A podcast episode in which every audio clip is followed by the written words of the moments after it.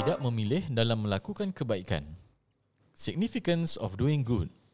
عن أبي ذر رضي الله عنه قال النبي صلى الله عليه وسلم لا تحقرن من المعروف شيئا ولو أن تلقى أخاك بوجه طلق Daripada Abi Dhar, sabda Nabi sallallahu alaihi wasallam, janganlah memperkecilkan sebarang makruf iaitu kebaikan walaupun dengan memberi senyuman kepada teman anda. Hadis riwayat Imam Muslim.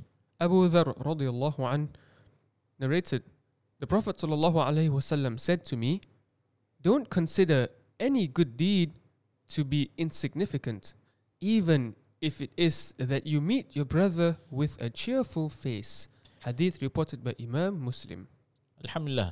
Jadi bila kita lihat daripada hadis ini, iaitu setiap perkara yang baik amat disukai dan digalakkan untuk terus melakukannya secara konsisten. Ha. Hmm, so- Even senyum je datang dengan muka yang uh, delightful eh dalam muka Cheerful, yang uh. ceria, uh, jumpa teman kita itu sahaja dah consider satu kebaikan. So every good deed, no matter how small it is, it is admirable. It is acknowledged by Allah Subhanahu wa Taala to be a good deed and is encouraged for us to be observed with consistency. Uh, but at the same time, from another perspective, Mhm. um, this we mentioned uh, is about the person who does the deed. Yes. On the other side, the person who witnesses or receives the good deed. Mhm. For example, if you were to smile at me, Aha. I should actually acknowledge this and thank you for this because Yes. even though it is small as smiling to me, but this could be a source of happiness for the next few hours of my day without me knowing. Masya Allah. No wonder. Yeah. That's why I must keep smiling at you. Yes, thank yeah. you very much. Hope it makes you happy. I mean, inshallah. Okay.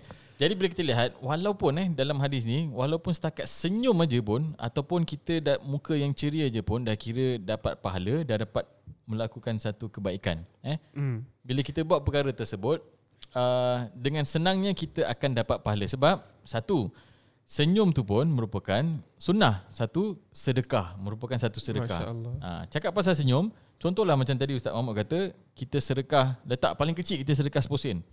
10 cents. So bila kita, kita sedekah 10 cents rasa macam kecil. Ha, tapi jangan kita memperkecilkan amal tu. Ha, kita tak tahu dia kasih 10 sen tapi setiap hari. Bayangkan kalau 10 sen setiap hari dalam setahun kita dapat berapa? Ha, yang penting dia konsisten Mm. Yes, uh, and also, uh, for example, so someone who is uh, who who is doing the working the finance, for example, okay, instead of just seeing, hey, I have to do all of this work just for ten cents of donation. Uh, so this is just an example, right? We should actually uh, not insignify any small deed. Uh, sometimes that ten cents could be the reason for uh, for his but for that person to increase his rizq eh? and then he will in the future donate even more or Ah. 10 cents could actually amount to you know sometimes i mean do you, have you ever been in the situation where you are at the vending machine you see that drink that you want aha. but you are just 10 cents short Ush. so that 10 cents is actually very important during that time at that time yes ah, at that time kira 10 sen tu ma- amat berharga lah eh yes ah. So I mean, I mean, sometimes we have to acknowledge and realize that even though it's small, it adds up. Every cents count. Every small deed Mm. counts, and it totally it amasses to become, um, you know, worthy enough for for us to, Betul. to enter Jannah, to enter to get Allah Subhanahu wa Taala's ridha. Jadi itulah dah halang-halang 10 sen kan. Ha, Hmm, kalau misal yeah. kata nak derma 10 sen tu cukup. Tapi kalau 10 dolar lagi baik. ha. Yeah, like Ah. especially now you have to donate online, so susah-susah buka application lah, Yes, type in number, apps. code Ah. lah semua. Apa salah letak 10 dolar? ha. Eh? Masya Allah. Ha, lihat IG dan juga Facebook kita untuk derma anda. Terima kasih eh. Alhamdulillah. selit juga, eh.